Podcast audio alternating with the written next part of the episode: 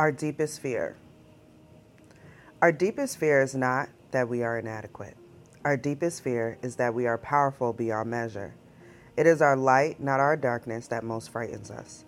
We ask ourselves, who am I to be brilliant, gorgeous, talented, fabulous? Actually, who are you not to be?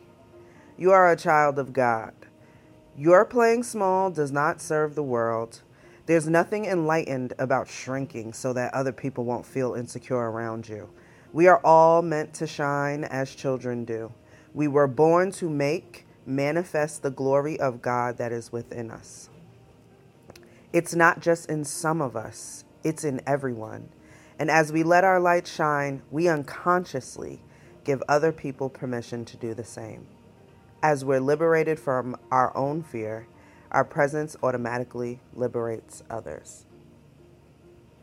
Our Deepest Fear by Marianne Williamson. Welcome to She Be Trippin', the podcast. Thank you so much for being here and thank you for listening. I opened up this episode with my favorite, favorite poem, Our Deepest Fear. This is a poem that I have read over and over and over again since my adolescence. It's something that really resonates with me, and I felt that this poem went really well with this episode. This week's episode is about tackling your fears and creating systems to tackle that fear of the unknown, that fear of getting something done that is such a big goal that it just seems too big for your mind to even grasp. So sit back, come on this journey with me. You don't need to grab a pen or a pencil this week. But if you want to take notes, I would highly recommend. That's the professor in me. But sit back, relax, enjoy this week's podcast. We are in Houston, Texas when this podcast was taped. And I'm so happy to share this piece of art with you. And I'm so happy that you are here. Happy listening. I'm your host, Tashana Ferguson. And we are in Houston, Texas at La Maison Bed and Breakfast, an urban bed and breakfast, excuse me, an urban bed and breakfast owned by two amazing black women um, that decided to go into business together and create this beautiful, beautiful, beautiful work of art. We are here. It's going to be a short episode because I am at this bed and breakfast because I just finished the second draft to my first book. I finished the second draft edits and went through what um, stories need to be elaborated on, uh, what verbiage I want to use differently, and this process has been so therapeutic. The first time I did this, and and please don't mind my bedtime voice uh, for the bed and breakfast. Um, I don't want to disturb other people that are here, so um, I'm not extra loud. But the first time I did this, I did this for the first draft. Um, one of my friends, Delisha Grant, um, she put me on to a bed and breakfast in Newark, New Jersey, that was owned by, that is owned by two uh, black women who happen to be sisters, and uh, they turned the bed, and, the house that they grew up in, into a. Uh, it's not the house that they grew up in. It's actually it's like the house that their mother bought and then they all lived there together. Um, like all of the brothers and the sisters lived there together when their mother was sick. And so then after their mother passed, they turned it into a bed and breakfast for creatives, um, for creatives and for academics to be able to finish projects or start projects or be in a space where they can complete projects. And it was one of the most beautiful experiences that I ever had. And I said, I have to continue this. So I found this black owned here in Houston because um, it was time. And I'm happy that I did it. Um, because of my work schedule, I had to do a 24 hours, a 24 hour writing, solo writing retreat. And basically, what I do, how I get this done is I'll plan out the 24 hours um, or the 48 hours. My first draft I did in 48 hours, 10,000 words in 48 hours. This go round, I edited 10,000 words in 24 hours. It sounds crazy, but the reason why I have been able to do it in this way is because I have a strategic plan. And I think I'm going to do an episode where I go into what that plan is and the steps that I've taken. And I really just want to focus in on the experience. But when you create a strategy where you just like focus in, when you're like, I want to be a New York Times bestseller. So, what does that take? that takes radical movement. That's a radical thing that happens to people. Being a New York Times bestseller doesn't just happen. it doesn't just happen by chance, it's radical. So you must create radical movement for you to get a radical response, right? And you can do that in the negative or the positive. I choose to do that in the positive. And so if all I have is one day off a week, am I going to use that as an excuse not to accomplish my goals?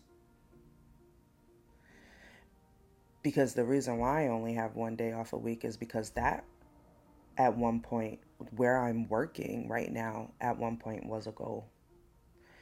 So I'm going to lose out on another blessing because of a blessing? No. God gives us resources. We figure it out it is up to us to figure it out. It is us to ask when we can't figure it out. and so I just I go into all of that because it uh, I will be a New York Times bestseller. And so therefore, I'm creating traditions. I'm curating a roadmap for me to get there. I'm documenting it because I don't want to be the only one to be able to do this or the only one in my tribe to be able to do this at this level. So I document the process so that when everything does shift and everything that I said does happen or everything that God said does happen, there is a track record and there is action steps and there's an actual like roadmap to get to the thing. Because basically, all I've done my whole life is watch people and assume how they got there, watch their actions, and then put that in alignment with what they have. And from that research and collection of data, I created my own roadmap. And the collection of data within my own life, I've created new systems that help me have a more efficient life. So the reason why I'm able to do a write-a-thon or a writing marathon or a writing retreat, solo writing retreat in 24 hours is because before I even get here, there was a week of planning for me to be able to even execute this. And in that week of planning, I planned what the schedule was going to be hour by hour. What first I did a whole brain dump. What were the tasks that I wanted to accomplish? What what was the point of this? Why am I taking myself out of my normal routine, my normal life to go solo by myself and write write down all of the goals. What's the point? What's what's the end goal? and then also be okay with not everything getting done in the 24 hours, but the things that do get done being efficient. I'm very overzealous, very ambitious in my goal setting, super ambitious in my goal setting. You have to be. you have to be. What would my highest self be getting done right now? That's how I look at it. But yeah, so uh, that is where I'm at right now. I am I finished the edit. And there were so many times I wanted to give up. I wanted to give up so bad. Last night I had to do an audio journal because I just was like, I can't. My brain. Why did I think I could do this? Why? And then in those moments, that's when I go to, I think I can do this because God told me I can do this. So if God told me I can do this, maybe I just need to go to sleep for a second. Maybe I need to just rest. Maybe I need to reset. Reset my mind so that I can do the things that God told me to do. Period. No more getting overwhelmed for long periods of time. Just feel the feeling. It can live in the same space. Am I second guessing myself through this process? Sometimes. That's real. That's what it is. Am I still walking forward in the midst of second guessing? Yes. and that, that, that is the difference between having just enough or having it all. Because, baby, if anybody tries to tell me I can't have it all, I look at them like they're crazy. Because my life is a direct reflection of everything that I've ever wanted coming to pass, little by little. Period. So that's where we are at. That's where we are at. What I'm learning in this process about myself, especially in that moment yesterday, is that I'm more mentally tough than I think. I have a mental endurance that I am building that is out of this world.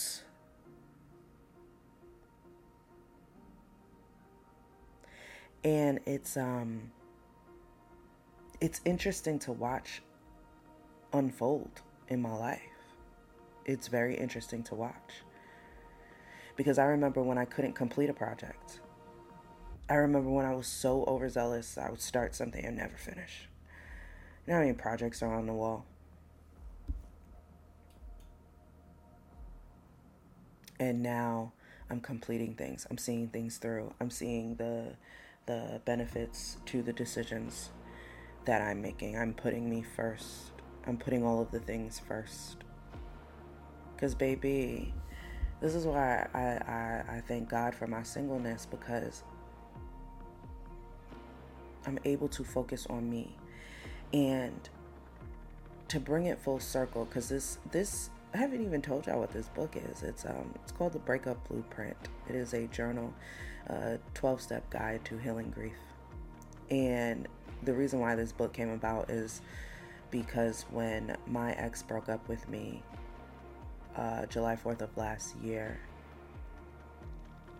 it felt exactly like uh, when I was told my nana died, and I was able to put it all together, grief all together, because when my nana passed, I was having a really tough time with that. And so, what's so crazy is that what's so crazy is that um, I saw the breakup coming. And so, because I saw the breakup coming, because you know, some dudes start acting funny. I said, um, because he is he he had broken up with me before, maybe a year and a half before that, and um, I remember saying, if it happens again, I'm not going back and I have to be okay. And so when I felt like it was going to happen again, I went into like beast mode and creating like plans and systems of healing. Like, what am I going to do to be better? What am I going to do to be able to get through this efficiently? And through that guide that I made for myself, I had a summer for the girls, okay? Summer 2022 was a hit. And I went through all of I went through healing and I'm still healing. But that that a breakup as catastrophic as the one that I went through, that first 90 days, baby, that first week will make you or break you. What you do in that first 90 days can either have you gain everything or lose everything. And I knew a heartbreak like that, the amount of loss that could come with it if I didn't get myself together ASAP. So I put this plan of action together. I knew what was at stake. I was working on Broadway, highest level of my career. And if that depression would have taken over from that loss, I already know what it would have done to me. I already know. I wouldn't have been able to get out of bed. I would have been calling out. I would have lost my job. The job that I worked so hard for. I would have lost friends.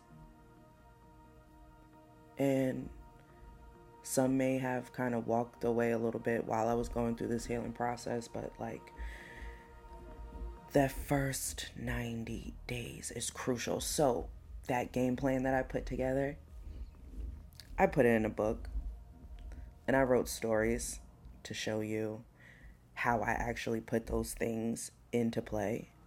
It's nonfiction, so all of these stories are my life and the things that I've been through. And we're here. And in this process, I'm healing. Because even the things that I read, that I wrote in November of 2023, there are some things that I feel so differently about. There are some things I still feel the same about. There are some things that before I wasn't angry about and now I am. There are things that I was angry about before that I'm not anymore. And so this just journey of healing is beautiful. And I am just extremely blessed to be in a position to use my gifts. And I will not just let my gifts just sit. And so I'm giving you a peek into my thoughts and how I'm feeling right after I've completed this task. This is episode two of On the Move, and I'm about to be on the move. I have to check out in 30 minutes. on the move back to my normal life in Houston, whatever that is, back to my loft. And um, thank you guys for listening. Let me know if this is helping you. Let me know what you want to hear about. Hit me on my Instagram, Tish underscore Ferguson. Email me, Tish at tishferguson.com. Just move with me and let's see what happens. Let's see what moves in your life because of the systems that I've provided for you. And um, I'm going to keep showing up so that you can keep showing up.